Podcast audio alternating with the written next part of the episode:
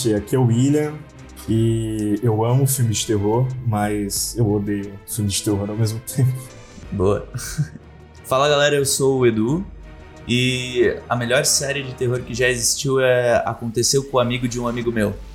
E aí galera, eu sou o Rodrigo e num apocalipse zumbi eu acho que eu ia pro bar igual o Simon Pegg. Oi gente, eu sou a Tamar e todo trabalho, nenhuma diversão fazem de Jack um garoto chato. Caralho. Caramba, alguém estudou pro podcast. Jesus. Gente, aqui. Isso foi na sua casa, Edu? Ih, ai, Ai, Começou, começou. A gente tá de volta aqui nessa mais um podcast especial da quarentena e dessa vez para gravar um podcast especial, mais um. É, dessa vez longe de estresse, assim, de indicações de filmes de terror que a gente tanto ama e tanto odeia é, nesse momento. E é um podcast até um timing perfeito, né? O atual momento que a gente tá vivendo, esse apocalipse que a gente tá vivendo ao vivo. é, vai ser bom para inspirar a galera e acalmar todo mundo, né? Deixar todo mundo positivo. É, Tá pra bom, é. acalmar todo É. mundo. É, acho que vai ajudar, talvez, é, não ficar com medo de outra coisa por um pouco. Vai dar um motivo pra. Vai, vai dar medo nas pessoas de Eu- ficar em casa daí. Vamos Muito lá, bom, então? melhor vamos logo, antes que a pessoa desista de escutar, né? Bora. Ah, Bora. Bora, vamos lá.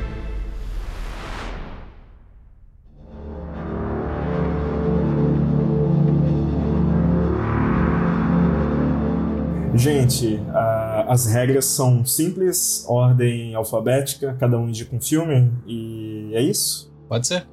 Tá bom. Vamos. ah, já é importante a gente falar aqui, a gente vai se comprometer a não dar spoiler sobre as obras. Caso a gente se empolgue demais, tá todo mundo bebendo uma taça de vinho, a gente avisa, mas a gente vai tentar, prometo, ao máximo, evitar spoilers. Beleza? Fechou. Beleza. Então, Edu, qual é a tua primeira indicação? Cara, minha primeira indicação é Corrente do Mal. É um filme de 2014. Ele. O nome em inglês dele, o título original é It Follows. E conta um pouco sobre uma maldição que segue a pessoa depois de uma relação sexual. Só que eu gosto muito do, do approach desse filme que ele tem, que é um negócio tipo não é tanto aqueles personagens burros, sabe? E é um negócio que dá Uhum. medo. É, a premissa do negócio é que é um, um bicho, um bicho não, mas tipo, é uma entidade sombria aí que pode assumir a forma de qualquer pessoa, qualquer coisa, qualquer pessoa no caso, e ele vai caminhar até você. Ele não vai correr, ele não vai se teletransportar, mas ele vai caminhar até você. E se ele te pegar, você já era. E daí a gente acompanha nosso protagonista e todo o desenrolar da história nessa premissa, que é, que é muito mais agoniante do que, sei lá, tu vê um assassino correndo ou alguma coisa assim. Ou, ou aquele negócio tipo do assassino tá a 500 metros atrás, de repente tá logo na tua frente, sabe? É, porque é legal porque tu sabe que, assim, se a pessoa tá correndo muito, o bicho não vai aparecer do nada na frente dela. Só que ao mesmo tempo, quando ela para de correr, tu fica agoniado porque tu não sabe mais quanto tempo que vai demorar pra ele chegar de novo na personagem. Então, é um filme que vale bastante a pena ver por causa dessa agonia. É, Tem alguns sustos bem legais, mas eu gosto bastante por causa dessa premissa de não tão óbvio. Eu não assisti, né? Mas é, só para eu baixei, vou assistir essa semana, eu acho. É, e daí, no caso, a pessoa ela pega, tipo, lá por relação sexual, o bagulho, e aí Sim. esse bicho começa a vir atrás dela, tipo, imediatamente. Isso, qual que é a premissa, né? É, sem dar spoilers. O negócio é assim, digamos, eu tô, tô amaldiçoado e eu transo com outra pessoa. Eu passei essa maldição pra frente, sabe? Eu Uhum. passei a maldição pra, pra pessoa que eu transei. E daí, é, só as pessoas que já foram ou estão amaldiçoadas podem ver esse bicho. Tipo, esse bicho é invisível para as outras pessoas. Só que Hum. ele existe. Ele é fisicamente real, só que invisível para as outras pessoas. Metáfora pra DST, assim, né? Mas, Isso.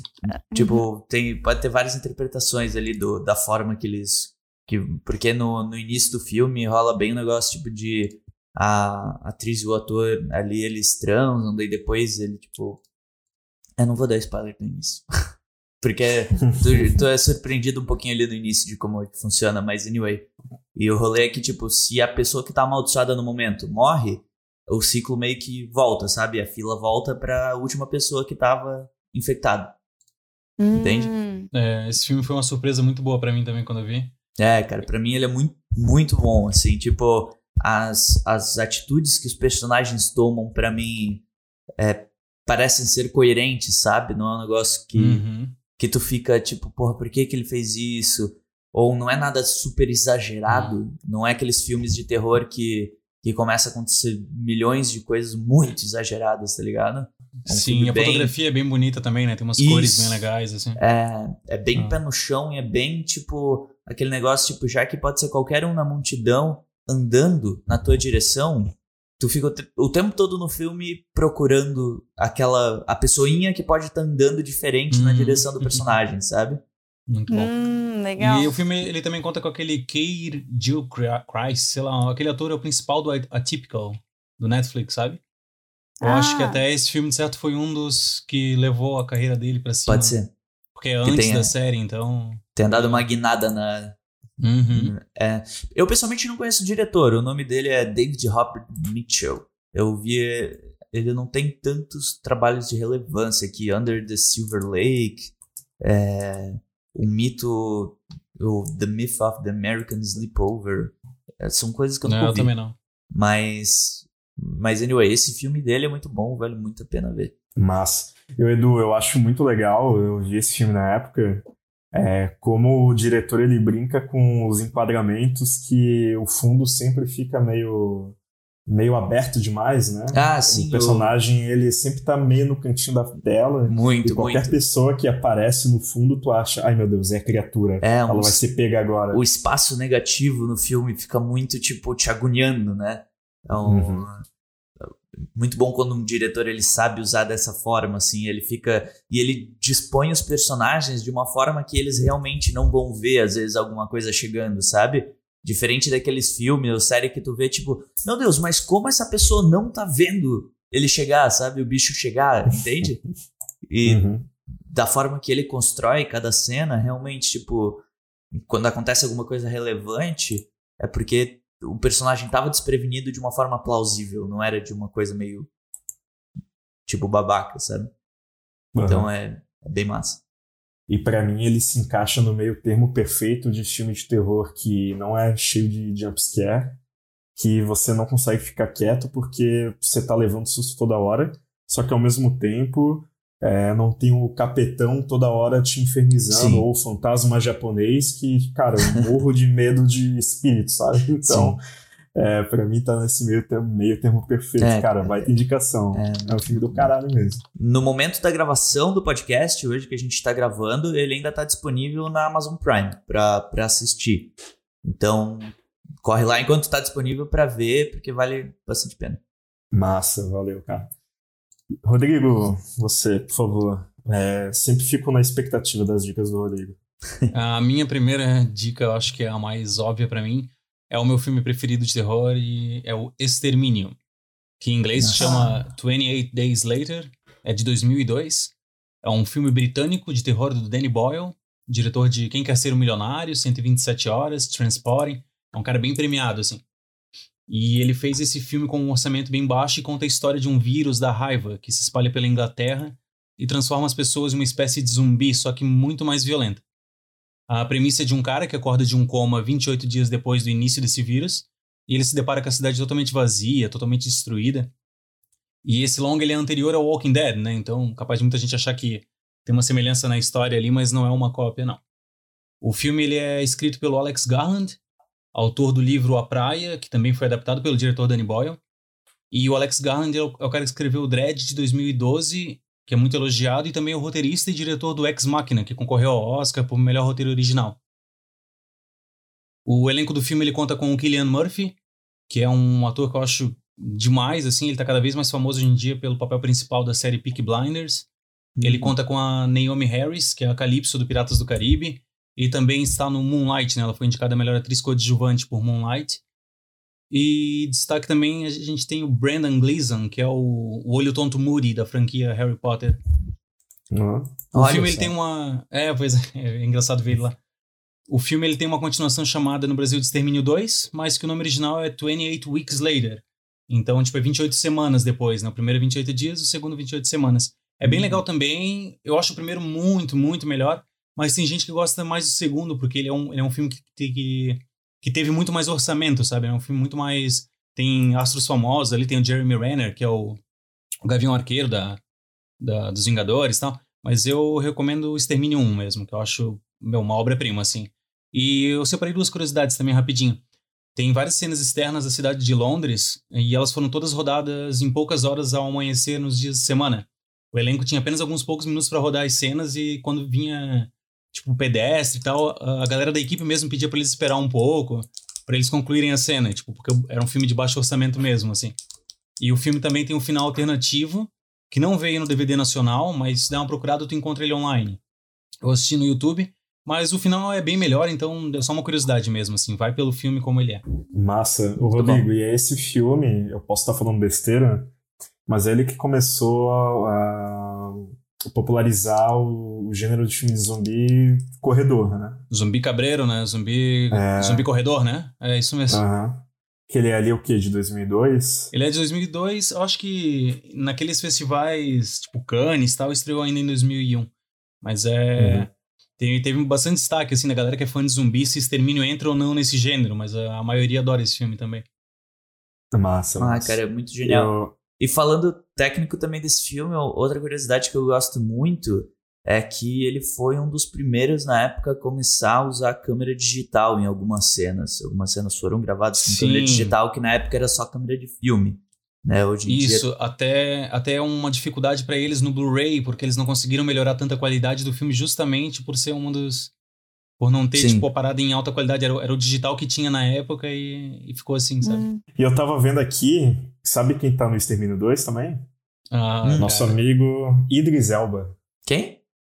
Idris Elba. Idris Elba e a Rose Byrne, né? Que faz X-Men também, maravilhosos, vizinhos. O Idris Elba tá lá, é, pô, nem lembrava. Cara, muito bom esse filme. É muito bom. Nossa. é, Eu, eu gosto Muito bastante. bom. É basicamente o tipo. O Walking Dead original, tá ligado? É, e o roteirista é muito bom, esse Alex Garland, cara, ele, ele ganhou bastante notoriedade, assim. Muito bom, mas nunca verei porque eu tenho trauma desse filme. Eu tenho É. re- relapsos de memórias dele passando na Globo de madrugada. Eu olhei, a cena do olho é terrível. Nossa, é Então a- a- aquilo bastou pra mim. Esse é o o 2 dois, também, eu eu só É. vi. É, a, a cena do hospital também é horrível.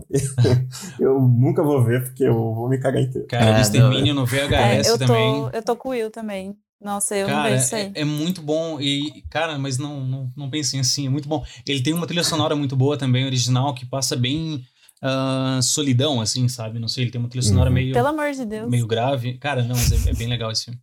Não, tem, tem o seu público. Ele Quem é um mora filme, sozinho, ele- ele é mora bem- sozinho não pode ver. Não, eu sou minoria, gente. É, eu- Sim. é aqui eu sou cagão mesmo, mas.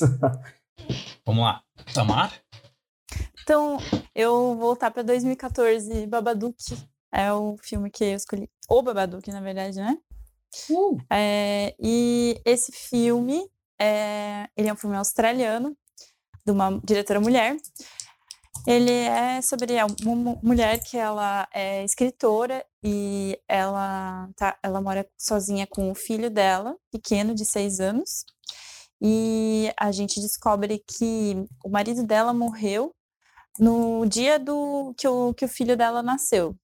Então, todo ano, é, no aniversário do filho, faz, é aniversário da morte do marido também. E daí, esse filme, ele. Mas assim, o filme ele é, ele é sobre esse livro, que é o Babadook, que é um livro infantil que aparece do nada no, lá no quarto do menino e não ele, ele só escolhe esse livro para a mãe dele ler assim e quando ela vai ler o livro ele é um livro muito cabreiro assim muito assustador não é um livro para criança só que ele aparenta ser assim só que as ilustrações são bem cabreiras é tudo preto e tal e aí o menino entra em pânico assim com quando a mãe lê o livro porque o livro é realmente é muito tenso assim ó, sobre um monstro que entra na casa da pessoa, se esconde no armário, se esconde atrás do cabideiro, e tipo, ele sempre dá três batidas na, na porta antes de entrar.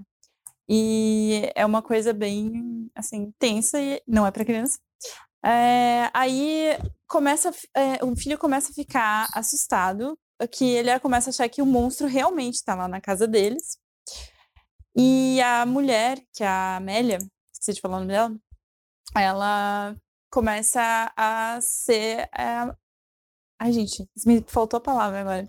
A Amélia começa a ser atormentada por esse monstro. Que você, a princípio, você nunca vê ele direito, ele fica na sombra, assim, ele é só um, um, uma figura, assim, escura, com os braços compridos, assim, um chapéu, sei lá.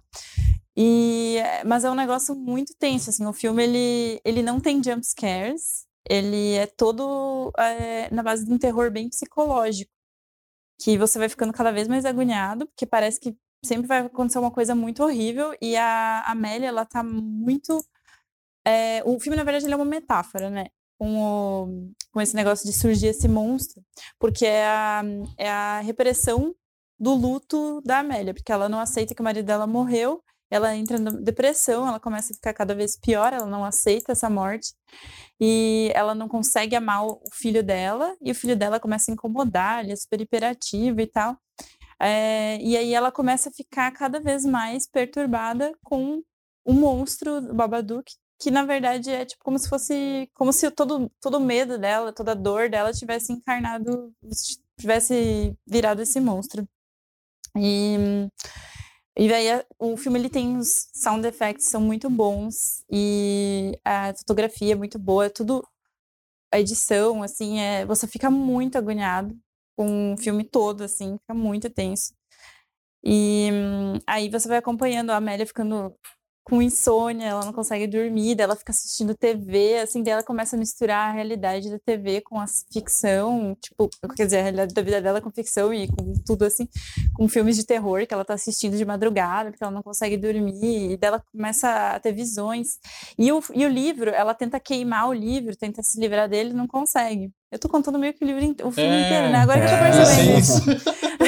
é. Onde que eu e no final, agora? no final ela descobre que o pai tava vivo o tempo inteiro.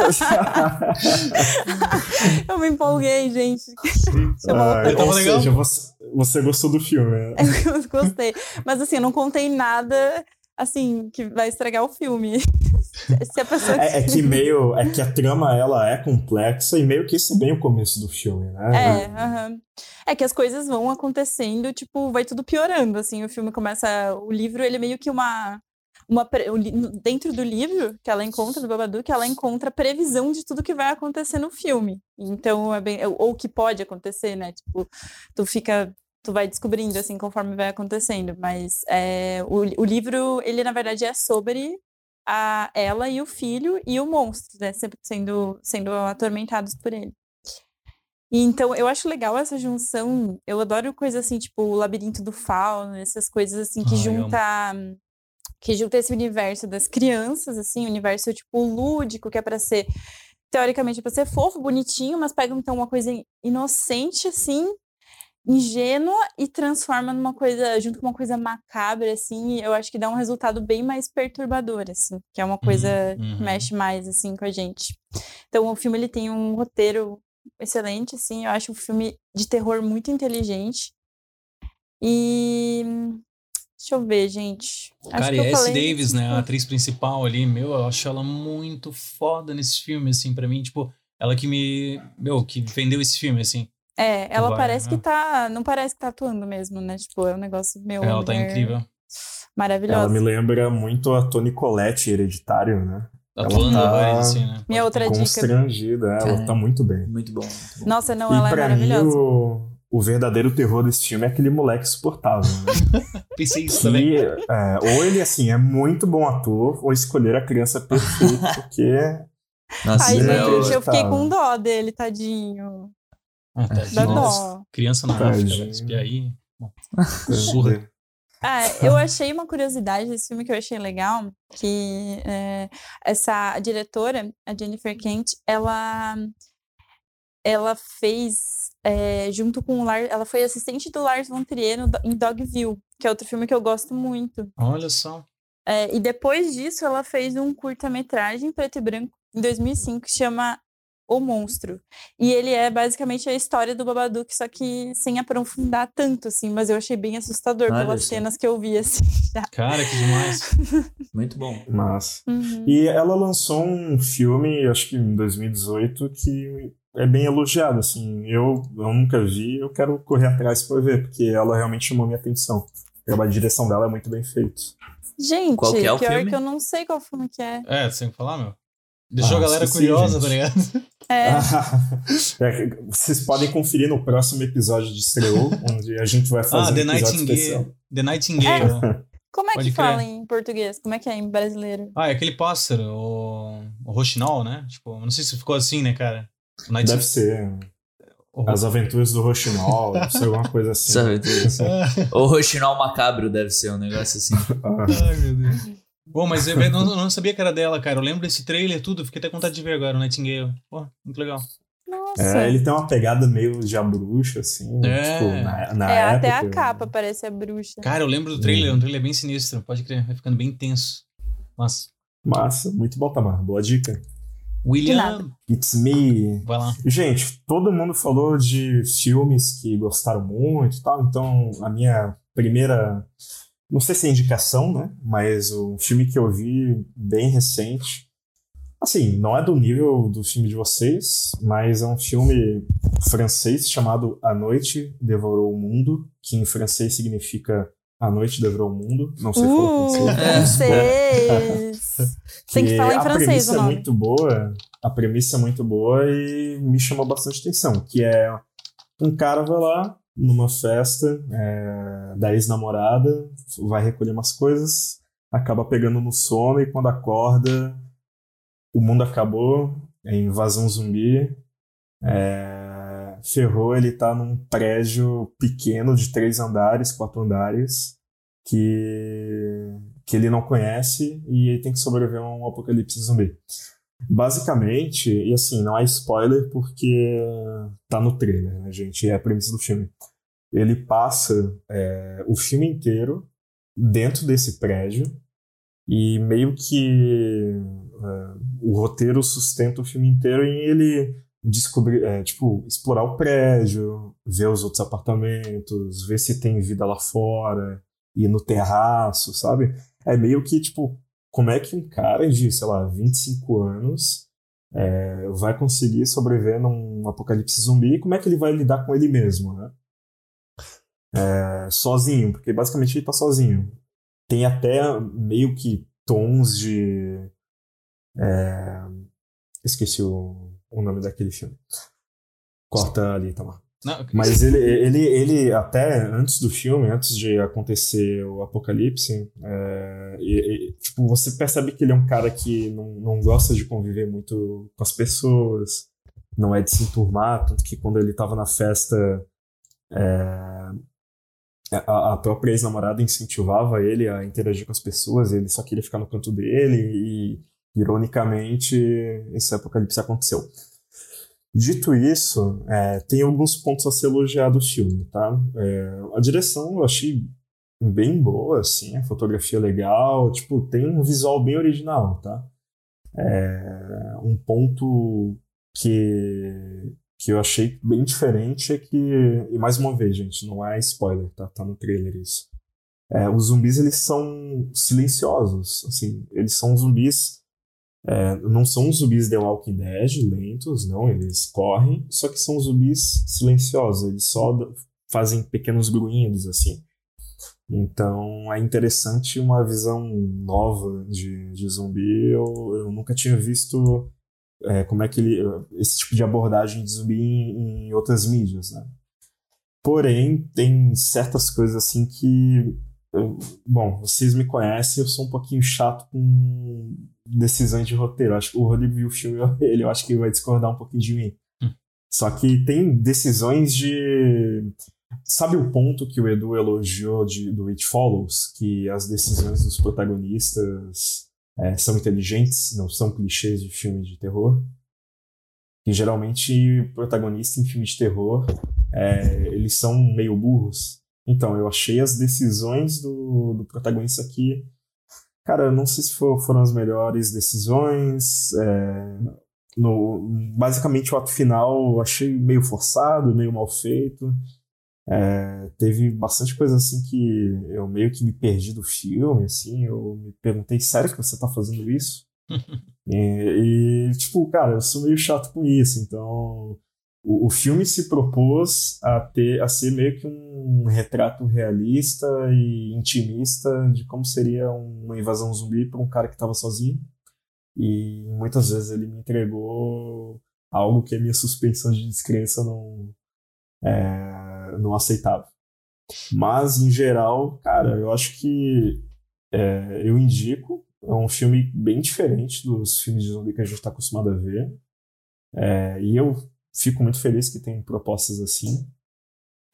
É, mas basicamente é, é isso. É isso. Cara, eu. Daí- Opa, Hum. desculpa, pode falar.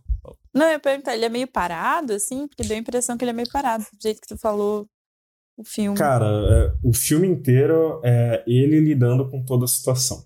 É, Olha- do tem do- metade do segundo ato pra frente, ele fica um pouco mais movimentado, coisas acontecem, mas Mas aí ele é ele, bem.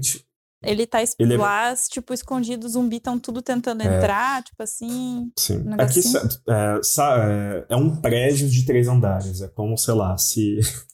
O antigo apartamento que eu morava. Hum, É, é, é se como, cara, ele, ele tem que conviver naquele prédio em que o- todos os zumbis estão do lado de fora, tem alguns zumbis dentro, então ele tem que explorar os apartamentos para conseguir comer. sim. Tá. É, os recursos são limitados e tudo mais. Cara, é- é- ele não é um filme que tem a mesma velocidade de um filme é, com temática zumbi tradicional, entende? Tipo, ele não vai Zumbi ter a cult. velocidade de um, sei lá, um extermínio, ou da velocidade de um, do- do- da morte dos, da Noite dos Mortos-Vivos, sei lá. tá? Cara, ele, é um- eu- ele, é, ele é outra proposta. Zumbi eu- francês. Eu achei que. Eu gostei do filme quando eu assisti, e ele tem um pouco do. Da falta de trilha sonora, mas que deixa o filme mais silencioso e me passa um pouco também a sensação de solidão que o principal sente. E me lembra um pouco de extermínio nesse aspecto. Mas os zumbis não estão tentando entrar, no caso, né? Eles estão soltos pela cidade, assim. Eles, são, eles ficam parados até escutar barulho. E o que eu acho um pouco legal, assim, que, que, que eu achei legal, é que, assim, ele tá sozinho há muito tempo naquele lugar, vai passando os dias, assim, né? Tu vai, tu vai acompanhando ele. E ao mesmo tempo que tá um silêncio no mundo inteiro, ele é um músico. Então, tipo, ele vai ficando agoniado, assim, porque ele é um cara que faz barulho. Então, tipo, tu vai acompanhando esse músico de, de sei lá, que tá ali onde ele não devia estar, né? Ele foi numa festa só pegar uns negócios e tá ali. Ele não tem instrumento, então ele tem que se virar com o que ele tem pra fazer o som dele, assim. E, enfim, tem umas cenas bem contrastantes com o, o silêncio do zumbi e, e o músico agoniado, assim. Enfim, achei o filme bem legal. E também acho que é legal destacar que tem a Golshifteh Farahani, que é a atriz que a gente viu também no Resgate, a gente comentou no último podcast. Ela também tá no filme. Edu, segunda dica. Então, bora. O segundo filme que eu quero indicar é um, é um bem óbvio. Eu acho que muita gente já deve ter visto, mas pra quem não viu, vale muito a pena ver. Que é o Invocação do Mal, o primeiro de todos, o Ever, 2013. Não Annabelle, Annabelle 2, nem. Tem muita gente que confunde o Invocação do Mal, logo quando lançou, com o Insidious, que é sobrenatural, né? É uma Invocação do Mal de 2003, dirigido pelo James Wan. E, cara, pra mim, esse filme foi muito, muito bom, porque, tipo, hoje ele é uma franquia, então as pessoas olham com aquele desdenho de. Ah, uma franquia muito famoso, sabe? As pessoas que não gostam de ver filmes tão famosos, aquelas pessoas meio contrárias a ficar vendo coisas Hipster. muito famosas, é, não, tá- não tendem a ver esse filme. Mas, cara, é muito bom porque ele ele meio que lançou uma, uma forma nova, mais velha de fazer terror. É um filme que tem bastante jumpscare, é um filme que é, conta a história de uma casa mal assombrada de detetives, de um casal de detetives paranormais na década de 70, que, que vão investigar esses acontecimentos nessa casa mal assombrada, onde tem uma família. É, e é uma história real, né? Baseado no casal Warren lá, que, que é um casal de verdade, que existiu de verdade. Todas as histórias deles são documentadas. E o diretor usa essas histórias reais para basear, para escrever as histórias fictícias. Mas. Sério que é Cara, real? é um filme muito bom porque quando ele foi lançado, ele era muito diferente dos outros terrores que estavam acontecendo na época. Porque ele é, é uma marca um pouco do, do James Wan ali, ele traz uma trilha sonora um pouco diferente. Normalmente ele traz uma trilha sonora muito, tipo, repentina, com muitas cordas acontecendo, uma coisa bem agoniante, sabe? Diferente de, tipo, filmes da época que eram aquela construção do do arrepio, sabe? Aquele filme que aquela música que começa aumentando, aumentando, aumentando, que tu sabe que Uhum. o susto tá chegando. Esse filme, ele não tinha tanto disso, mas em outras partes ele tem tipo violinos super agudos rangendo e fazendo um monte de barulho e alguns sustos que tu que vêm de lugares que tu não tá esperando, sabe? É, Uhum. e que talvez hoje em dia, por ele ser tanto uma franquia, as pessoas talvez já tenham consumido algum filme que segue da receita dele. Mas eu gosto muito porque ele meio que é o que me surpreendeu como um dos primeiros, sabe? Que teve isso. É um, Uhum. é um que eu gosto muito. Tem um que, que é do James Wan também, que é o Sobrenatural, o Insidious, que é o que eu disse que a galera se confunde. Porque eles têm um mesmo ator principal, o Patrick Wilson. Eles, ele tá nos dois filmes e ele é protagonista em ambos os filmes. É, e, então são dois filmes de terror do mesmo diretor com o mesmo protagonista, é fácil de confundir. Mas eles lembram um pouquinho, só que eu gosto muito mais do Invocação do Mal, porque ele constrói uma atmosfera melhor, assim, ele, ele te traz, tipo, pra essa década de 70 e te põe com, com aqueles, tipo, realmente aqueles detetives sobrenaturais da época, cheio de aparelhagem esquisita e, ah, tipo, eu não sei, é muito bom, é muito bom Uhum. o filme. Cara, eu acho que isso é algo do James Wan, né? Porque ele também lançou Jogos Mortais 1, que o primeiro é inesquecível, e o restante vira só essa franquia, essa sequência, essa Sim. coisa de, de explorar ao máximo, assim. Ele fez isso com Sobrenatural, com Jogos Mortais, com Invocação do Mal. É, ele, ele é muito basicamente bom, né, todos os filmes que ele lança o primeiro desses daí, tipo, Jogos Mortais, Sobrenatural e Invocação do Mal, todos viraram uma franquia Sim. enorme, tá ligado? O Sobrenatural agora eu acho que parou no 4, mas teoricamente ainda não é o final final. O Invocação do Mal tá aí pra lançar o 3 esse ano, se eu não me engano. Se vai lançar, não sei, né? E o James Wan, ele é muito conhecido também por fazer muito com pouco orçamento, né? Ele, ele tem, Sim. tipo, ele é visto com muito bons olhos, assim, na Warner e tal, por causa das coisas que ele faz. Ele fez Isso. Sentença É. de Morte também, que é um filmão. O, o Aquaman, ele pegou e é uma produção com baita orçamento, mas que ele também, tipo, arriscaram nele porque ele conseguia otimizar ainda o blockbuster, né, cara? Então Sim. ele faz muita coisa disso, assim. É, de, de números, o, o Invocação do Mal custou 20 milhões, mas ele arrecadou mundialmente, só o primeiro, mais ou menos uns 320 milhões. É, então, muito rentável. foi um lucro de tipo 300 milhões só Uhum. em box Uhum. office, sabe? Só em. Cara, e Jogos Mortais 1 bilheteria. custou um milhão. Um milhão de dólares, imagina. Né? Então, cara, é um orçamento. Pra época dos Jogos Mortais 1, talvez não era tão baixo, mas ainda assim não era um blockbuster de orçamento, né, cara? Sim. E o que ele constrói que eu acho muito legal. Ele é o diretor, ele não é quem escreveu o filme, né? Mas a forma que ele bota as coisas em tela eu acho muito bom, cara. Eu acho muito. A forma que ele vai te guiando pela casa, porque normalmente quando ele. é, os filmes dele, pelo menos o Invocação do Mal e o Sobrenatural, se passam, tipo, em uma casa, em- e ele explora, tipo, a casa inteira, sabe? Então ele, com a direção dele, ele te informa onde é que é cada cômodo, onde é que é cada quarto, qual que é a disposição da casa, pra tu realmente entender por onde o personagem pode ou não fugir, vai ou não se esconder, sabe? Por onde pode ou não funcionar ele fugindo. Eu acho isso muito bom dele conseguir te apresentar um ambiente complexo de uma forma simples. Tu consegue construir na tua cabeça, tipo, meu, ela pode agora se esconder, sei lá, debaixo da escada, porque tu sabe que tem alguma coisa debaixo da escada que ela pode usar, ou tu sabe o número de quartos que tem, sabe? Tu sabe que no quarto Uhum. da mãe tem um guarda-roupa, no quarto dela tem uma cama, coisas que, que eu acho que é muito. Muitos filmes de terror erram, porque não conseguem te ambientar de uma forma assim, do nada o personagem acha esconderijos ou formas de fugir, ou aparece uma faca, uma pá que na casa, sabe? E eu acho bom Sim. porque ele constrói, tipo, ele te apresenta todas as cartas e depois ele vai construindo o clima. Massa. Pra mim, Invocação do Mal é como se a Disney fosse fazer um filme de terror. Cara, tem uma, tem uma fórmula ali que, cara, tem alguma coisa diferente ali, sabe? E realmente, cara, tipo. A partir de. Coincidentemente, a partir de 2013, que lançou Invocação do Mal, eu comecei, tipo, a gostar ainda mais de filme de terror e. E Invocação do Mal tem alguma coisa especial Sim. mesmo. É, assim, tem uma, uma coisa que talvez eu, eu não goste tanto de Invocação do Mal, que eu não gostava tanto na época. Não, não, é que depois eu, eu comecei a. É porque é um outro gênero, né? Porque eu gostava de filmes de terror que eram muito mais suspense, tipo um terror intrínseco ali, não, não ficava. A assombração não aparecia explícita em tela, sabe? Coisas assim. Tipo, se a, Uhum. a assombração ia aparecer, ela entrou em alguém não aparece realmente o bichão lá na tua frente. E o James Wan, ele gosta de fazer muito isso. Ele põe, tipo, o- os bichos em tela, sabe? Tipo, só que ele não bota o tempo todo. Tem a hora de apresentar o demônio, tem a hora de apresentar o fantasma no filme. Só que ele bota em tela, tu não vai ver, tipo, alguém só possuído. Tu não vai ver só pessoas possuídas. Uma hora ele vai se revelar. Tu vai ver a forma do, do bichão lá, do ser, tá ligado? E isso é uma coisa que eu não tava tão acostumado. Mas tanto sobrenatural quanto em todos os Invocação do Mal, na Belle, a Freira, o cacete, todos aparecem.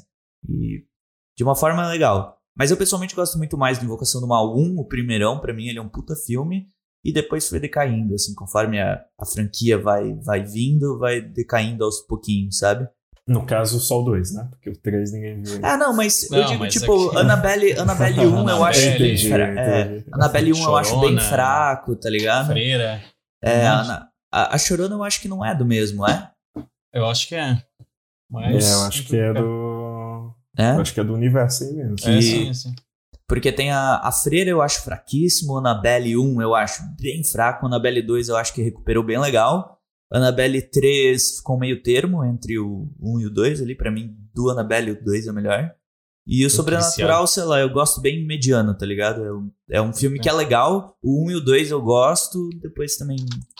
Acho que tem mais um, tem aquele The Crooked Man também, né? Eu não sei ainda. Ah, não, esse não Acho- saiu, mas não é, saiu, um, não é um saiu, dos né? personagens apresentados. Tipo, no filme 1 ele apresenta muitos personagens, né? Ele apresenta Entendi. a freira, o Crooked Man, ele apresenta várias assombrações. E daí ele, eles aproveitaram todo esse rolê pra, pra fazer vários filmes separados, né? Que Uhum. a princípio, no Invocação do Mal, se passaria só como, sei lá, uma alucinação da assombração principal, tentando botar medo na galera. E daí ele começa a dar uma distorcida de fazer como se fosse várias assombrações nas sequências. né? Mas. Muito bom, Edu. O novo clássico. Boa dica mesmo. Rodrigo, e aí? Qual a segunda? Tá, vamos lá. Ah, meu segundo filme é um filme um pouquinho diferente também. Ele se chama Deixa Ela Entrar. É um filme sueco. O nome original é Let Den Rate Komma In. Algo assim, de 2008. Ah, é do diretor Thomas Alfredson, que depois dirigiu O Espião que Sabia Demais com Gary Oldman. Ele é um filme que ele não dá muito medo, esse Deixa Ela Entrar. Mas ele é um filme de terror que eu acho meio fofinho, assim.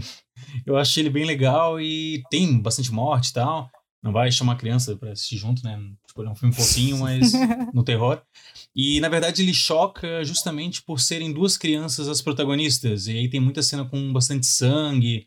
Eu acho que entra um pouco naquela questão que a Tamar comentou antes também, de, desse contraste, né? Da inocência ali, tendo umas cenas bem pesadas, assim.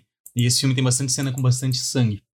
Então, ele é baseado num livro de contos de um escritor sueco também, o John Ajvide Lindqvist, algo assim. Também escreveu o roteiro do filme. E o filme conta a história de Os- Oscar, um menino de 12 anos que se aproxima de Eli, que é um menino vampiro. Na verdade, ele é vivido por uma menininha atriz. Então, no filme não fica claro se é um menino, porque ele é vivido por uma atriz, mas é pra ser tipo um menino. Ah, mas enfim, Ah. ele conhece um, um, um menino. A história de um menino que conhece um vampirinho ou uma vampirinha. Mas por que chama Deixa isso. Ela Entrar, então? É, é, deixa ela entrar. É, então, aí é que tá. É porque no livro é um menino. E o diretor não queria que ficasse claro que é uma menina. Mas se o nome do filme é Deixa Ela Entrar, meu, boa, bem, bem observado. Beleza. Então vamos lá. Continuando, a história se passa em Blackburg, subúrbio de Estocolmo, na Suécia, em fevereiro de 1982. É, a- essa produção ela foi de muito sucesso, ganhou diversos prêmios. Se tu colocar Deixa Ela Entrar 2008 prêmios no Google, tipo, vai aparecer uma lista gigante, inclusive de melhor filme estrangeiro no BAFTA, que é algo que não acontece muito com filme de terror. Legal. Ele foi refilmado nos Estados Unidos como Deixe-me Entrar em 2010, no Brasil, pelo menos. Eu não assisti, então não recomendo, mas é com a Chloe Grace Moretz, que na época já estava em ascensão, né? Aquela. Depois ela fez Vizinhas, Vizinhos 2, né? Ela fez uh, Carrie, o remake. E apesar da história se passar em Blackburg, no subúrbio de Estocolmo, as filmagens ocorreram no norte da Suécia, porque tinha muita neve e mau tempo que era necessário para a trama. É, essa parada do, de ser um menino ou uma menina, ele tem uma cena que mostraria que o vampirinho era um menino porque ele é castrado. Mas essa cena o diretor decidiu não colocar no filme porque eles também não tinham tanto orçamento e segundo a produção lá ia envolver alguma coisa com matar um porco e o diretor não queria fazer isso. Então ele resolveu tipo não filmar, mas para ele tá implícito no filme que é um menino. Só que agora que a Tatomara deixou bem claro que deixa ela entrar, pelo menos no, no, no, título nacional, né? Então, sei lá, pô. Mas é. Enfim, o nome original, que é.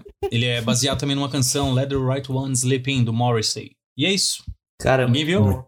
Eu, eu já vi Muito o trailer desse, sempre tá naquele uh, watchlist, assim, Oh. do.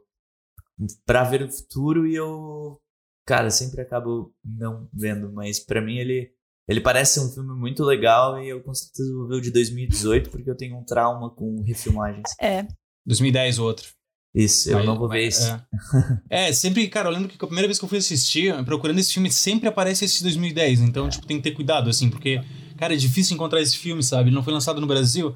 Sim. Então, É, o nome. enfim. É, ou, é que na real acontece muita coisa. Duas coisas que sempre acontecem com filme estrangeiro que é muito ruim é que um filme estrangeiro que é muito bom, ele é refilmado pelos americanos, e isso já caga um pouco, porque muita gente vai ver o americano pensando que é o original.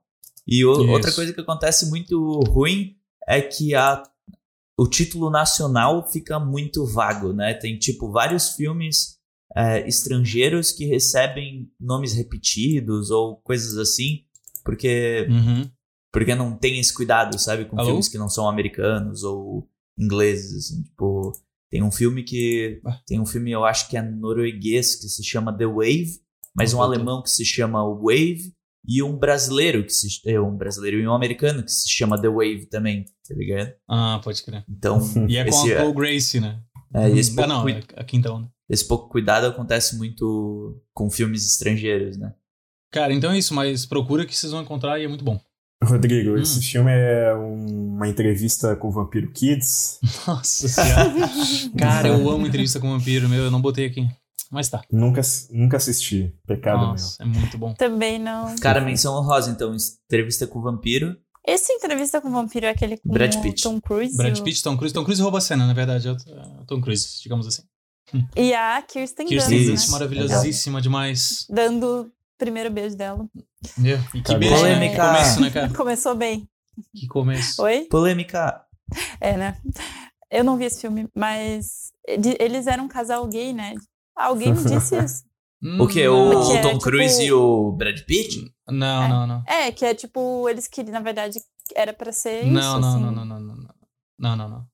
Não, tá bom. Não, não era, não era. Estraguei a Não, não, figura. é que depois, tipo assim, que na verdade falsa. eles não têm essa parada de ser hétero ou ser gay no filme. Eles são vampiros milenares e eles, tipo, se pegam entre todos. Porém, é, na entrevista com o vampiro, que é o primeiro livro da franquia, uma franquia com mais de 10 livros, eles. Não, o, o casal é realmente o, o, o Louis, que é o Brad Pitt, e a Cláudia, que é a Kirsten Dunst. Isso acontece lá pelo, tipo, sexto, sétimo livro, sabe? Então no filme não era pra ser um casal gay, nada. Nada a ver. Ah, então. Hum. Ok.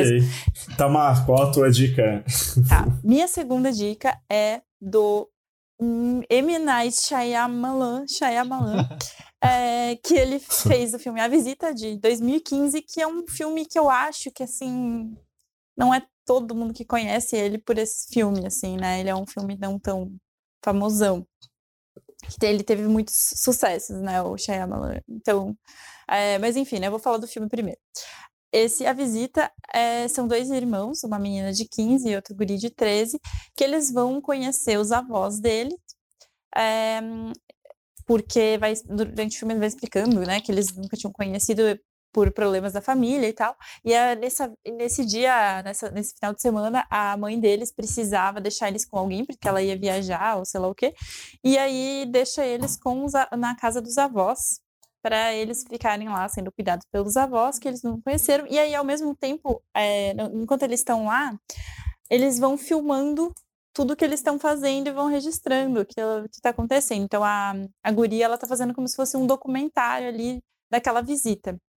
Ele é um é, filme de que fala found footage, né? Tipo Bruxa de Blair, Sim. assim, que é como se fosse como se fosse a filmagem fosse real, como se alguém tivesse encontrado aquelas filmagens depois. E, é, e ele é muito legal porque ele foi feito com um, um orçamento bem baixo, assim, só como de 5 milhões. Isso porque o, o M. Shyamalan, ele tinha feito alguns filmes de sucesso, né? Ele fez Sexto Sentido, Corpo Fechado, Sinais, filmes muito bons. Aí ele fez A Vila, fez, é, acho que a Dama d'Água, e daí começou a fazer uns filmes que foram considerados péssimos, Cadência. assim, né? A partir daí. Avatar. É, foi fim dos, Depois fim da dos terra, tempos. Fim dos tempos.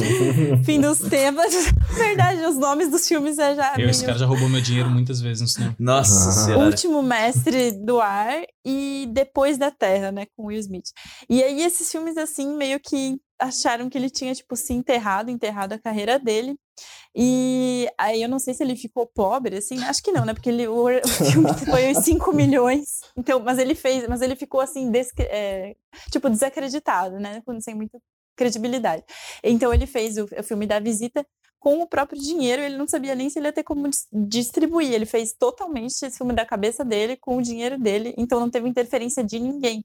E a, é, foi a Blumhouse que ajudou, eu acho, não sei se foi a distribuir ou produzir como é que é, como é que funciona, mas ele conseguiu depois lá com a Blumhouse. Legal. Sei que falaram que ele foi na naquelas tipo Comic Con, assim, ele foi falar sobre o filme, ele nem sabia se o filme ia sair mesmo, assim, ele tava bem demais. tipo com nervoso assim. Só que no final o filme ficou muito bom, assim, eu acho que ele fez um negócio muito legal com com esse orça com esse baixo orçamento. É, o filme ele é todo não tem trilha sonora. Então ele realmente é para ter só os, os, sons diegéticos ali, né? Os sons que acontecem na própria cena, não tem nada de efeito sonoro, né? Teoricamente, assim, né? Nada que você perceba. E ele é um, o, a história vai se passando que as crianças elas começam a perceber que os avós têm uns comportamentos muito estranhos. Tipo, principalmente à noite e tal, eles, eles são meio sonâmbulos, e, mas as coisas começam a ficar cada vez mais bizarras ali. Eu acho muito legal o tom do filme, que ele é um tom de terror misturado com comédia, que você dá aquela risada, tipo, que você não sabe, assim, meu, você fica meio constrangido, assim, você não sabe, tipo, meu, não devia estar tá rindo disso, que é uma coisa meio, sei lá, tipo, o velhinho fica pelado, sai no meio do nada, começa a arranhar a parede, sei lá, umas coisas bizarras, e umas horas dá, dá, dá um pouquinho de medo, mas ele não é aquele filme terror, terror, mas eu gosto muito do roteiro dele, eu acho legal, assim, ele é um filme, ele é um filme, assim, um terror simples, assim, eu acho, sei lá, é, mas que o roteiro eu acho legal, eu acho original, e tem algum, e uma coisa que, eu me, que me chamou a atenção quando eu vi o filme é que tem umas cenas de dia que são meio assustadoras. Eu acho isso muito difícil de fazer, um negócio que fique. Tipo, a terror é Uhum. sempre à noite, assim, né? Então, isso eu achei legal também. É, Enfim, acho que é Cara, isso. o legal desse filme também é que tem, tem uma regra, né? Que é. Só tem uma regra que as crianças têm que seguir, que é tipo assim, ah, não sair do quarto após as 9 horas. 9 e meia, sei lá. E daí são Uhum, duas sim. crianças, né? Então aí tu já tens um, um baita, tipo, uma premissa pra esperar, assim, o que vai acontecer e, e muito mistério, tá? É bem legal mesmo, gostei desse filme também. Sim. É, você sente que você tá lá visitando os avós junto com eles, assim, Hum. tipo, pra pra uma aventura, assim. E esse, Mas- e esse filme Legal. meio que ressuscitou a carreira do, do M. Night, né? Porque, é, como tu disse, os filmes dele antes disso estavam complicados, assim. E tanto que depois ele emendou uma sequência muito boa. né? Até o É. último, né? Mas- Até- É. É, É que ele, ele é um- ele aquele não- não famoso conseguiu. diretor que lança ou filmes muito bons ou filmes bem merda.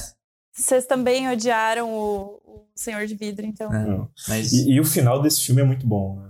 Ah, o final da visita, né? É muito bom. É, deixar no ar aí, né? não queria deixar, não queria dar um spoiler. graças a Deus o Will final não bom, tá gente. falando de o final de O Vidro, né? É, não, definitivamente não. Gente, eu não quero lembrar Cara, mas eu só não- tenho- eu só é- tenho É a verdade, eu dizer- já gastei dinheiro. Que o Ah, fim dos tempos a galera menospreza e menospreza o poder das plantas. E pessoas peladas me dão muito medo em filmes de terror. Ah, verdade, verdade. Ainda mais velhinhos Tem alguma pelados. coisa com pessoas peladas. Cara, né? é porque assim, Que é, é medo. que tem duas formas de pessoas peladas aparecerem em filmes de terror. Ou elas realmente estão transando, daí aqueles filmes de terror meio, tipo, óbvios. Ou são filmes de terror, tipo, sobre possessão e bruxaria, que daí as pessoas peladas, tipo, ou estão no meio da floresta, ou só passam correndinho peladas, tá ligado? Ou normalmente estão. Cara, bizarro. Ou você vai transar e uma pessoa vai andar até te matar, né? É, É. exatamente. Se transou, morreu, É, né? essa foi a primeira. Que é a regra dos Ah. filmes do Jason, né? Transou, morreu. Gente, é. É uma repressão sexual, né? No filme de Repressão. terror. Aí eu lembrei agora do, da série do Freud. Não sei se alguém Não viu, vi. mas ele tem muita. Só tem gente pelada. Opa.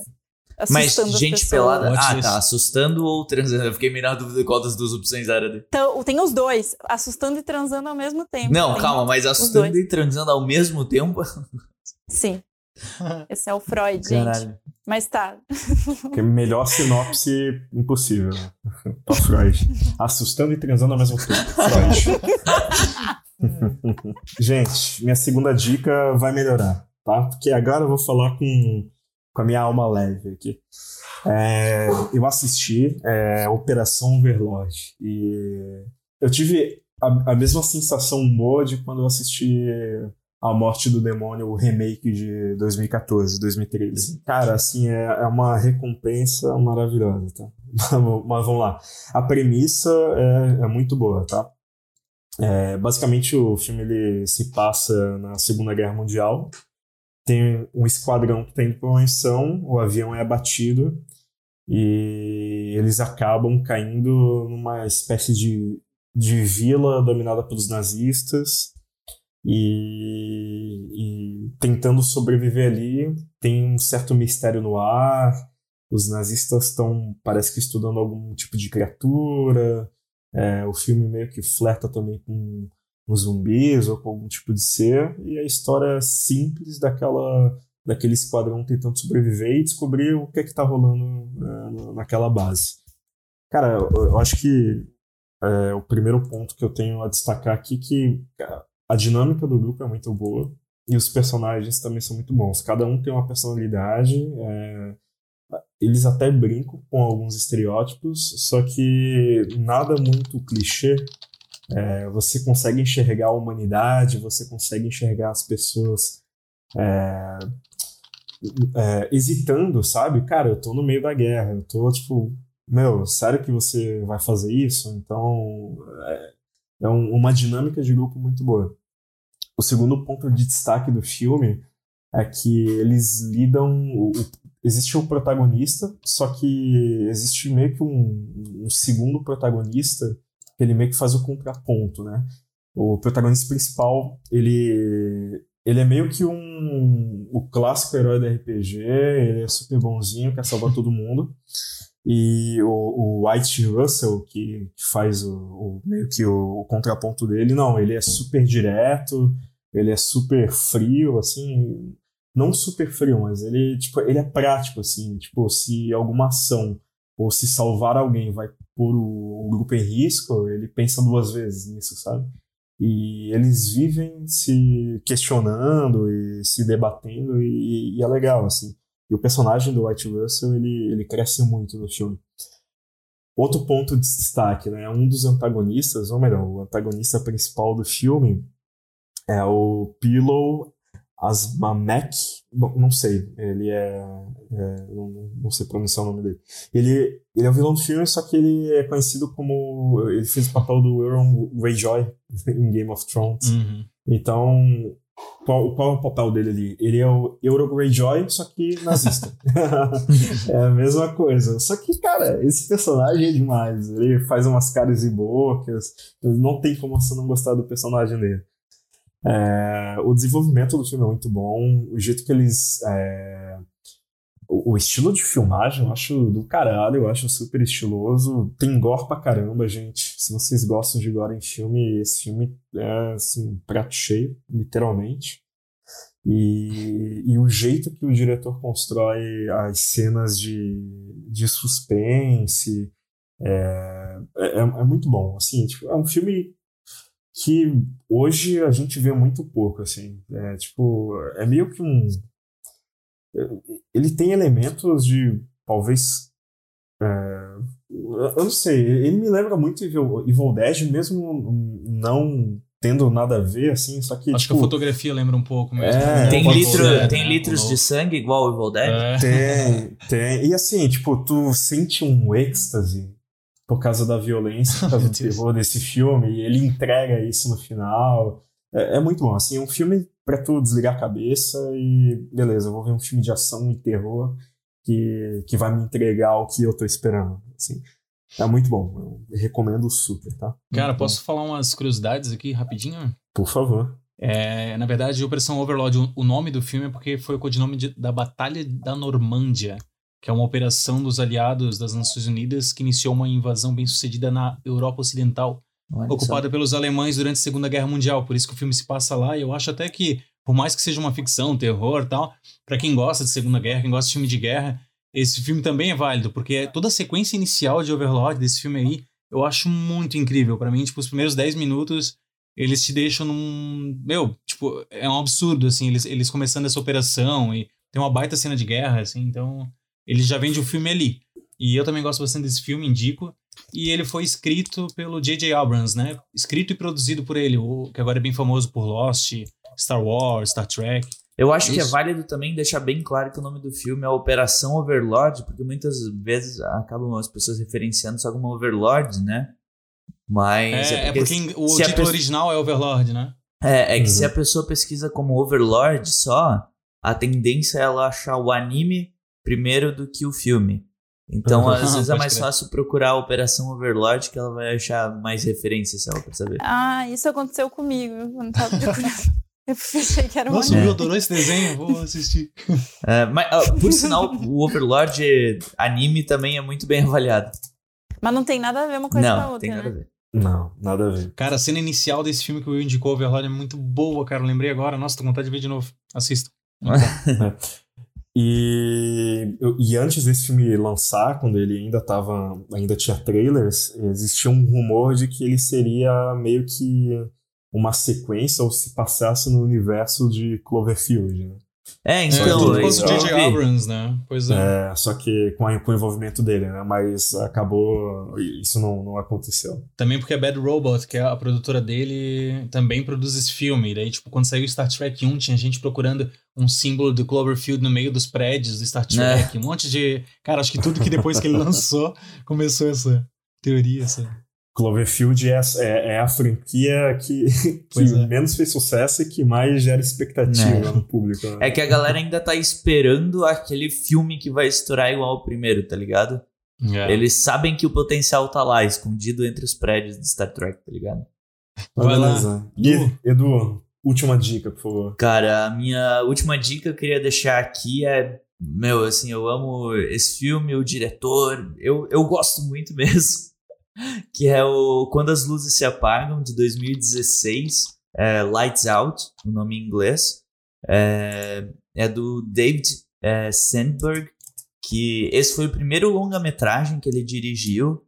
É, e, cara, eu gosto muito dele. A premissa toda é que você acompanha a história da Rebecca, que é uma menina que, que começa a ser assombrado por uma criatura que só pode viver nas trevas, tipo, no escuro, assim. Onde tem escuro, ela pode ou não estar lá, mas se você acende uma luz, ela desaparece. Essa é a premissa, essa é a assombração do filme. Daí, ao longo da, da história, vai explicando qual é a relação dessa assombração com a personagem principal, com a família da personagem principal. E daí você vai acompanhando toda a evolução. A justificativa da assombração eu acho meio fraca, mas o filme em si é muito bom, sabe? É... E, e, cara, tem muita, muita coisa boa. Tipo, muitas sacadas legais, assim, de tipo, sei lá, uma hora alguém tá com uma arma na mão e na hora que tenta atirar, tipo, tá no escuro, a assombração tá vindo. Na hora que você atira, o brilho que sai da arma faz a, assombração desaparecer bem no momento do tiro. Então o cara não acerta a assombração por causa do brilho que a arma produz. É, são cenas muito. Cara, pra mim esse filme é muito bom, é muito legal. bom mesmo, cara. Os, os sustos dele são sustos meio óbvios, só que eu gosto bastante dessa premissa de você ficar o, o, o filme todo procurando nos cantos escuros para ver se você vai ver alguma coisa se mexendo, se alguma coisa pode estar tá lá ou não, sabe? É uma coisa que é bem legal, tu não sabe realmente em qual escuro que a personagem vai estar. Tá. Mas uma coisa que eu gosto muito desse filme, que é o diretor, cara, é que ele, ele na realidade produz curtas pro YouTube há muitos e muitos anos, tipo, desde 2013. E o primeiro curta dele premiado foi Lights Out, que é o curta que baseou para fazer esse filme. É, que basicamente, tipo, a, a, a, atriz desse curta é a mulher dele, e tem uma hora logo na sequência inicial do filme que aparece a mulher dele como uma menção honrosa, sabe?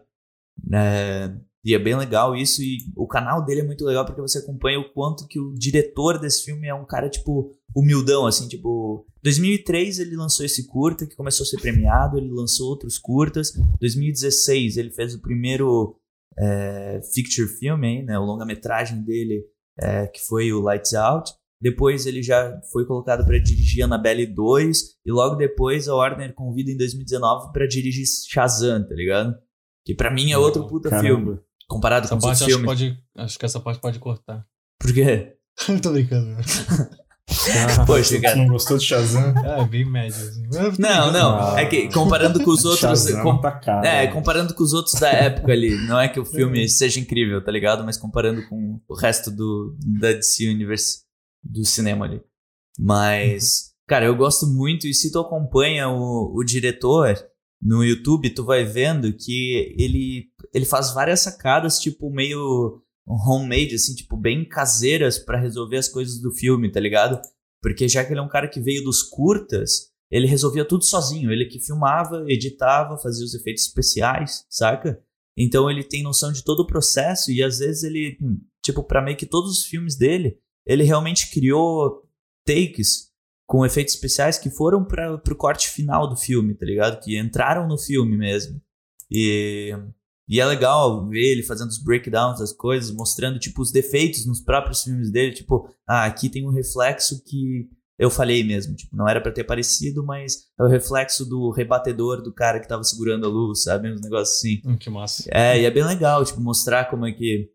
Tem, ó, tem uma cena que se passa num porão e daí ele ele tem um vídeo dele mostrando como ele planejou a cena, que dele ia pelo celular ditando, tipo, meio que para mandar para equipe, sabe? Para hum, depois hum, eles forem filmar, ele pegava o celular e falava: "Aqui vai aparecer a personagem principal andando, andando, ela anda, abre a porta, bum, aparece um susto". Cara, eu gosto muito assim de acompanhar ele e esse filme para mim, eu já acompanhava ele quando ele lançava esses curtas, sabe? Eu gostei muito quando lançou esse filme porque meio que manteve a expectativa dos curtas, assim, sabe? Ok, Edu, tu me convenceu. Ficou até embargou a voz. É, cara, eu, só... eu gosto bastante. Cara, nesse filme também tem a Maria Bello, que é uma atriz que eu acho muito massa, assim. Ela fez o Gente Grande 1 e 2 e Os Suspeitos, que eu acho que é o principal, assim, que é ela e Hugh Jackman. É um baita filme, ela fez Marcas da Violência e tal. É uma atriz que sempre que... É aquela atriz que eu, eu vejo ela e eu... Meu Deus, cara, adoro essa mulher e tal. Daí depois disso eu fui procurar e hoje eu lembro muito desse filme quando eu penso nela, assim, no Lights Out. Ela é a mãe, no caso, da, é. no filme, né? E, veio baita filme. Gosto muito desse filme também. Massa, Rodrigo Pédia. Nossa enciclopédia. Nossa enciclopédia. Beleza, é, eu vou indicar Abismo do Medo, The Descent, de 2005. É um filme britânico de 2005 que me pegou de surpresa. Eu, eu amei quando assisti, eu vi em DVD ainda. E ele é dirigido pelo Neil Marshall, que infelizmente dirigiu o terrível Hellboy de 2019. Ixi. Mas esse foi o filme que lançou ele, então é aquele filme de início de carreira, tipo o Shyamalan antes ali. Aquele filme que fez a fama dele antes dele começar a fazer umas cagadas. Mas, enfim, pode ir na fé porque fez ele crescer na carreira. A história apresenta um grupo de amigas que vai explorar uma caverna que até então nunca tinha sido explorada. Elas são aquela- aquelas mulheres que praticam rapel, têm equipamentos profissionais e tipo, descem nessas cavernas pra explorar. Estão pedindo pra dar merda, né? Mas enfim. E aí rola um acidente, elas ficam presas nessa caverna. Mas, além disso, tem toda uma história no começo que explica que o, o porquê delas se reunirem pra fazer isso, essa caverna secreta e tal. E daí, a partir daí, o filme ele traz uma sensação de claustrofobia.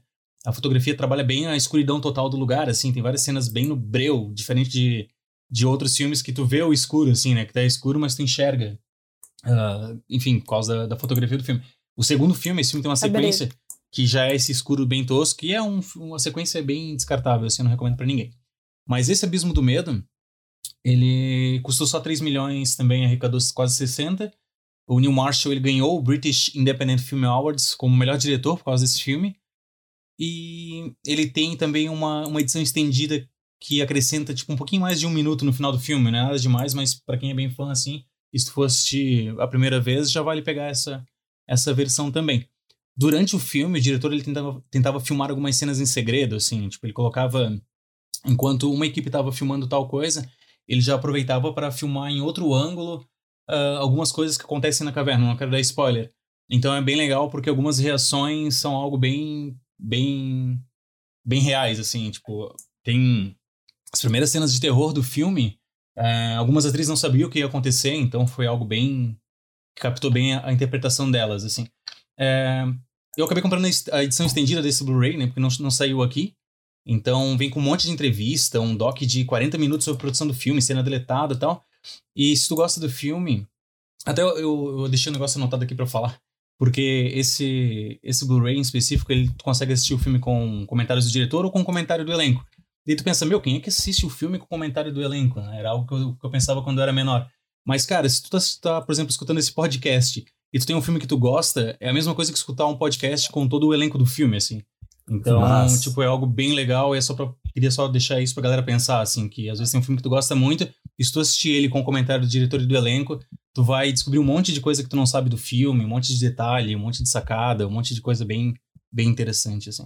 Ah, tem só uma coisa também nesse filme, porque ele também não tinha um grande orçamento, e tem algumas cenas que, no início, assim, que rolam um CGI meio barato, assim, mas não é de, de com o terror, nada, é mais porque eles tinham que filmar ah, o buraco da caverna e as pessoas descendo, por exemplo, e tu vê que é uma parada meio falsa, porque eles tiveram que fazer umas duas ou três cenas assim.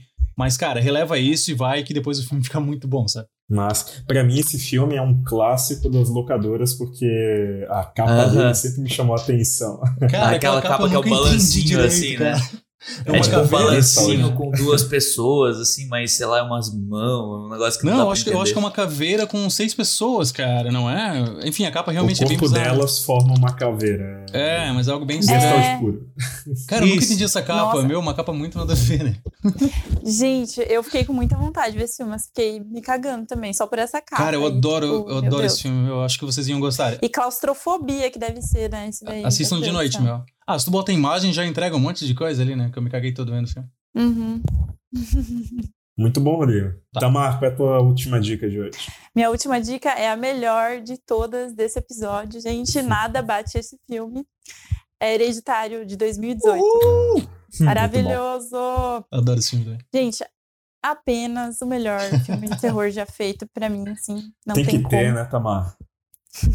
tem que ter. É clichê, mas tem que estar no episódio. Cara, é muito Ai, bom, gente, maravilhoso. Nossa, quem não viu, gente, eu nossa, vê esse filme, pelo amor de Deus.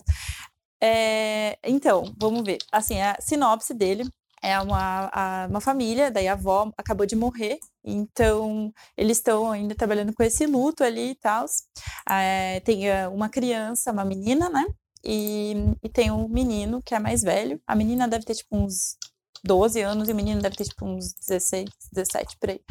E aí é, a, a, a mãe, que é a Toni Collette, inclusive meu Deus do céu. A tri... Nossa, ela é cara, muito acho que foi a melhor incrível, cara. atuação que eu já vi da. Toni Cara, é Collette. uma das maiores esnobadas do Oscar, né? Que, tipo, ela foi indicada pra um monte de prêmio europeu por causa desse filme e, tipo, meu, é muito incrível ela. Nossa, é, não. Ela realmente, assim, nossa, é absurda.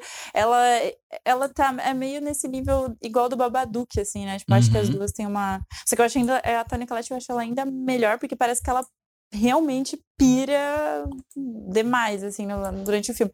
Porque aí você vai tenta, você vai. Você já entra no filme, assim, o filme parece assim que ele, ele é.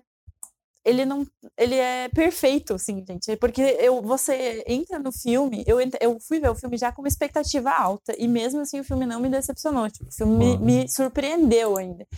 É, eu fui ver ele assim, e desde o começo você já fica agoniado, você já fica tenso, você vai. Se você se deixa mergulhar ali na história, você vai ficar muito agoniado, porque é uma história que vai. Vão surgindo os detalhes e você vai tentando entendendo o que que aconteceu, o que que aquela família, por que aquela família tá amaldiçoada. Porque o nome ali é hereditário, né? E a, a personagem principal, que é a Toni Collette, ela faz. Tipo, desde o começo já são umas, coisas meio assustadorazinhas, né? E daí vai ficando cada vez mais assustador. Tipo, já começa com ela fazendo umas miniaturas, que ela trabalha com isso, ela faz miniaturas, tipo, da, da própria casa dela. Então, tipo, tá lá os, os- os próprios personagens da casa, personagens, né? no caso eles, né? Tipo, a avó que já morreu tá lá, tá o marido dela, são mini- miniaturazinhas, assim, que ela faz bem realistas de, de cenas da vida real, assim, ela é artista e faz isso. Então, já isso já fica meio achando tudo meio esquisito, assim, né? Daí eles têm essa filha que ela é, assim, ela- a carinha dela é meio deformada, assim, né? Ela é bem, parece uma carinha de, assim, necessidades especiais, assim, ela já dá a entender, né, que ela não é 100%, assim, né, menina? Não sei como falar isso, gente, sem só preconceito. Sensual ofensivo. Ela é, é- tem necessidades especiais, a menina, né? Aparentemente, ela não fala muito. E aí, você- ela tem uma- um ar cabreiro, né? Que você já- se você ver alguma foto do filme, tipo, você já vai ficar meio assim, né? Que a menina tem alguma coisa errada com ela. E o filme, ele já acontece uma coisa muito tensa. Nossa, até engasgou. o filme já acontece uma coisa muito tensa no começo, que não dá pra falar o que que é, mas é, é o que vai desencadear todos os acontecimentos. Só que é uma coisa que você não tá esperando nem um pouco, assim. É, para mim foi a cena que mais cara, é me muito chocou Bom, na minha vida. Eu nunca vou esquecer essa cena. Tipo, o Hereditário fica na sua cabeça um tempo depois que você assiste. Esse é um filme que você realmente demora um pouco para digerir, assim. É, mas eu acho que, é, assim, quando eu assisti o filme, eu nem conseguia dizer o que, que eu gostei tanto do filme. Assim, eu tive que ver algumas coisas sobre o filme para eu tentar entender, mas eu sei que a, a edição dele é tudo muito bom, assim, a, os, o, os, os sound effects, né, os, os efeitos de som também, é tudo, tudo muito bem construído ali para você ficar tenso. Não tem jumpscare também, que é uma coisa que eu não, não, gosto muito, assim, né, tipo, acho legal, mas eu prefiro suspense. E eu acho que uma das coisas que eu, que eu li, que eu concordo, assim, sobre o filme é como ele ele escolhe bem o que ele vai te mostrar e o que ele não vai te mostrar. Então ele sabe exatamente quando te mostrar alguma coisa. Então tu pode, é, ele sabe é, usar a imaginação do espectador. Você mesmo vai, tipo, se não tiver nada ali, você, eh, o diretor ele sabe criar essa atmosfera dentro de você. Assim, você não precisa necessariamente ver alguma coisa, ver, saber exatamente o que está acontecendo para você ficar assustado. É, então é isso. Ah, e uma curiosidade do filme é que o, o Uri que faz o papel do filho, ele, ele, ele mergulhou super, assim, no papel dele e tal. Ele fez, assim, um trabalho muito bom. E ele teve, tipo, um estresse pós-traumático depois do, do filme. Ele ficou uns meses, assim, meio mal. E ele per, perdeu a memória de algumas cenas Caramba. do filme, assim. Mas eu acho muito legal, assim, o, o filme. E o filme, ele vai... Ele, ele, pra mim, ele começa sendo um suspense, muito mais um suspense, e ele vai virando um terror, assim, ao longo do filme. Assim, até virar, tipo, o terror mesmo, assim, que você sai, tipo, caralho, o que foi isso que eu vi? Cara, eu acho Hereditário É um, que é um filme que realmente dá medo de verdade, assim, pra mim é um dos filmes de terror que eu indico se tu quiser ver à noite, no ambiente massa e tal, meu, tu tá, tu tá entregue, assim. É esse filme Tá que, tu, que tu quer, quer assistir um terror? ah, então tá bom. e, cara, eu gosto muito desse filme também porque, assim como Corra e Nós, e esses filmes mais atuais, assim, cara, Hereditário ainda é, é outro nível, mas ele tem essas camadas que, que, assim, o filme ele trata muito também sobre as doenças que a família tinha, né, nas outras gerações, assim, tipo Sim. esquizofrenia, é, enfim, depressão, essas coisas, e isso também pode ser um fator genético, sabe? Por isso que o nome do filme é Hereditário, tem esse, esse, esse trocadilho também, né? Que apesar de Sim. o que tu vai acompanhando no filme, tem Uhum. várias cenas que também tu consegue pensar, meu, será que, tipo, isso tem a ver com a família dela ou não, sabe? Então é um filme que, É, pô, é- cara, é incrível. Eu, eu acho muito bom esse filme mesmo, assim. Eu acho que. Agora você falou isso, me lembrei de outra coisa, que é. Porque acho que uma a força desses filmes é eles não serem. é, uma, da- uma das forças deles é eles não serem tão superficiais. Uhum. Eles têm uma história, tipo, tem um drama ali, não é só. é, não é só aquela coisa de, ah, sustinho, você, você se envolve com a história e, tipo, acho que isso acaba deixando Sim, mais forte, assim. Com certeza. Então tem um, a drama da, da família e tal. Isso me lembra, assim, o, aquela a série dos- da Residência Rio também, que tem esse estilo, assim, Isso. de ser uma família toda e ter todos os dramas pessoais dele que são aterrorizantes Cara, no meio ali da. bem E muita quebra de tudo. expectativa, né? É, exatamente. Ah, isso que eu esqueci de falar, que era a primeira coisa que eu tinha notado aqui. O hereditário é inesperado. Você vai assistir e não adianta, você não vai saber o que, que vai acontecer. Fica com as coisas que é verdade. acontecem. Gente, que filme inesperado, Cara, assim, que é muito filme bom. Meu Deus, eu adoro esse filme. bom. Uhum. É isso aí, inesperável, quer dizer, hereditário. Muito bom. Pra finalizar, então, melhor pro final, como de costume. O... Não, tô brincando. Gente, é, o filme que eu vou falar agora é, se chama Ready or Not, ou, como eu Ah. prefiro, O Casamento Sangrento. Nossa. Risada maléfica. Muito bom, muito bom. E, basicamente, esse filme foi estrelado pela Margot Robbie. É, Não, brincadeira, não foi. Mas Não, é parecido. a estrela, é, a estrela do filme é a Samara Weaving. E assim, ela é muito parecida com a Margot Robbie. Pelo menos toda hora eu, eu me via o Lobo de Wall Street na cabeça. Toda hora, toda hora, toda hora. Até me tirava um pouquinho do filme. Mas ela, o filme é dela. Ela é muito boa, muito boa mesmo. Mas basicamente se trata. O, o, o nome em inglês já diz, é, o nome em português fala muito sobre casamento, só que basicamente o filme é um pique-esconde do inferno. Meu Deus. Então, é, é a, a mulher ela tá casando com um jovem rapaz de família muito rica e na lua de mel ele acaba falando para ela que a família tem um costume muito peculiar, né? Que é um jogo de cartas e que basicamente ela só tem que tirar uma carta e, fazer uma prenda. Só que no fim ela acaba tirando a carta é, menos a, que tinha menos é, probabilidade de tirar, que era a família inteira caçar ela. então, basicamente, é, ela tem que se esconder da família que escolhe suas armas e ela tem que sobreviver até o amanhecer.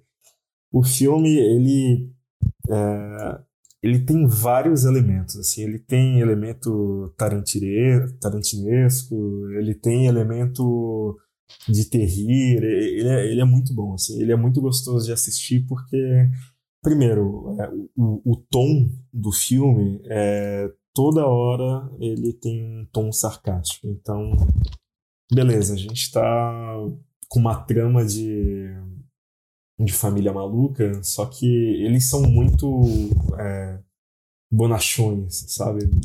Claramente isso é, ele flerta com até com paródia, assim, ele é bem escrachado. Então, é um, nível de, de filme, assim, um, um tom, um nível de tom que eu gosto muito.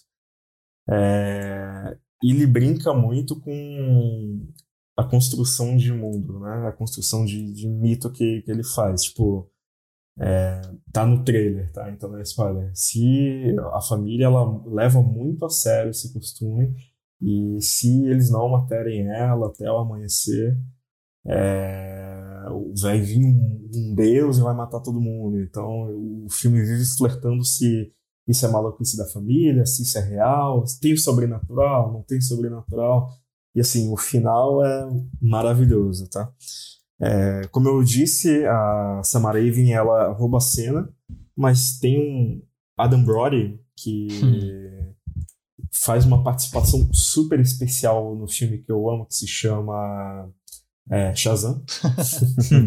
eu amo Landa Também Brothers. É. Deus, né, cara? Meu Deus, Deus é, marcou. Ele, fa é, ele faz o irmão pau no cu aqui, muito bom. Eu gosto muito do papel dele. É, é um. Assim, não é a reinvenção da roda, mas o personagem dele é muito bom. Então é um filme, assim, mais ou menos em termos a me mesma pegada do Operação Overlord. É pra você sentar na cadeira, desligar o cérebro e rir, e levar susto, e apreciar, porque, cara, assim, eu quero ver. A... Há uma dupla de diretores que fez esse filme. É, eles têm. Eles, os trabalhos anteriores não são muito conhecidos, então eu tô bem é, curioso para ver quais vão ser os próximos trabalhos dele. Porque se seguir na mesma sequência de.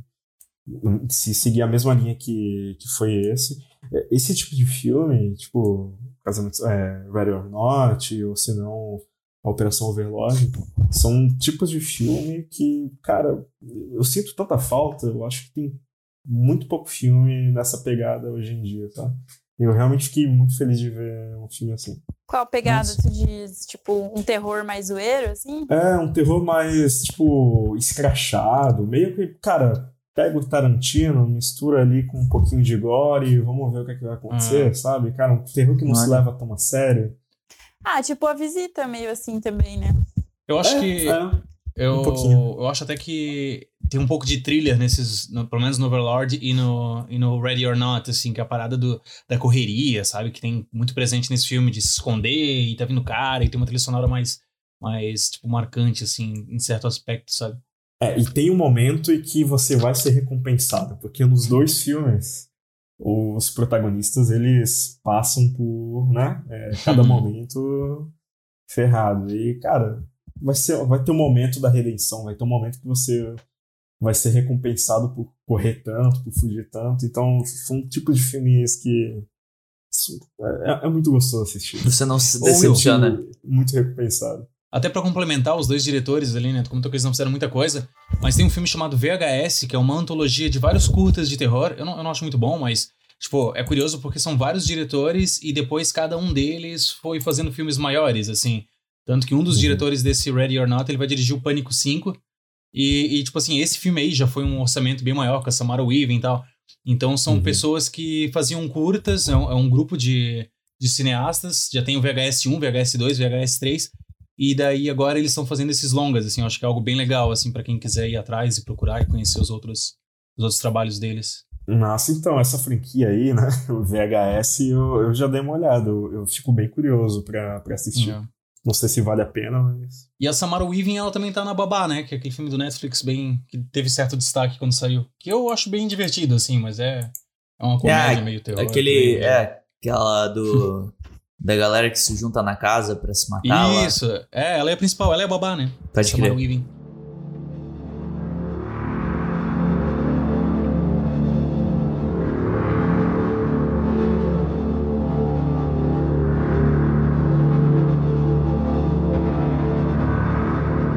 Muitas dicas e, assim, fugimos de estreias, só que eu acho que é um modelo de, de cast que acho que todo mundo gosta e foram ali em uma hora e meia, basicamente, 12 dicas de filme de terror, então muito provavelmente a gente vai fazer uma parte 2, porque a gente ainda tem muita coisa para falar, muita coisa para indicar, mas eu acho que em tempos de é, raridade nas estreias, eu acho que é sempre bom a gente relembrar o que já estreou e o que, o que fica na nossa cabeça. Certo? Uh, certíssimo! Certíssimo. Gente, muito obrigado pela companhia de todos e até o próximo cast. Valeu. Valeu. Valeu, Até galera. a próxima, galera.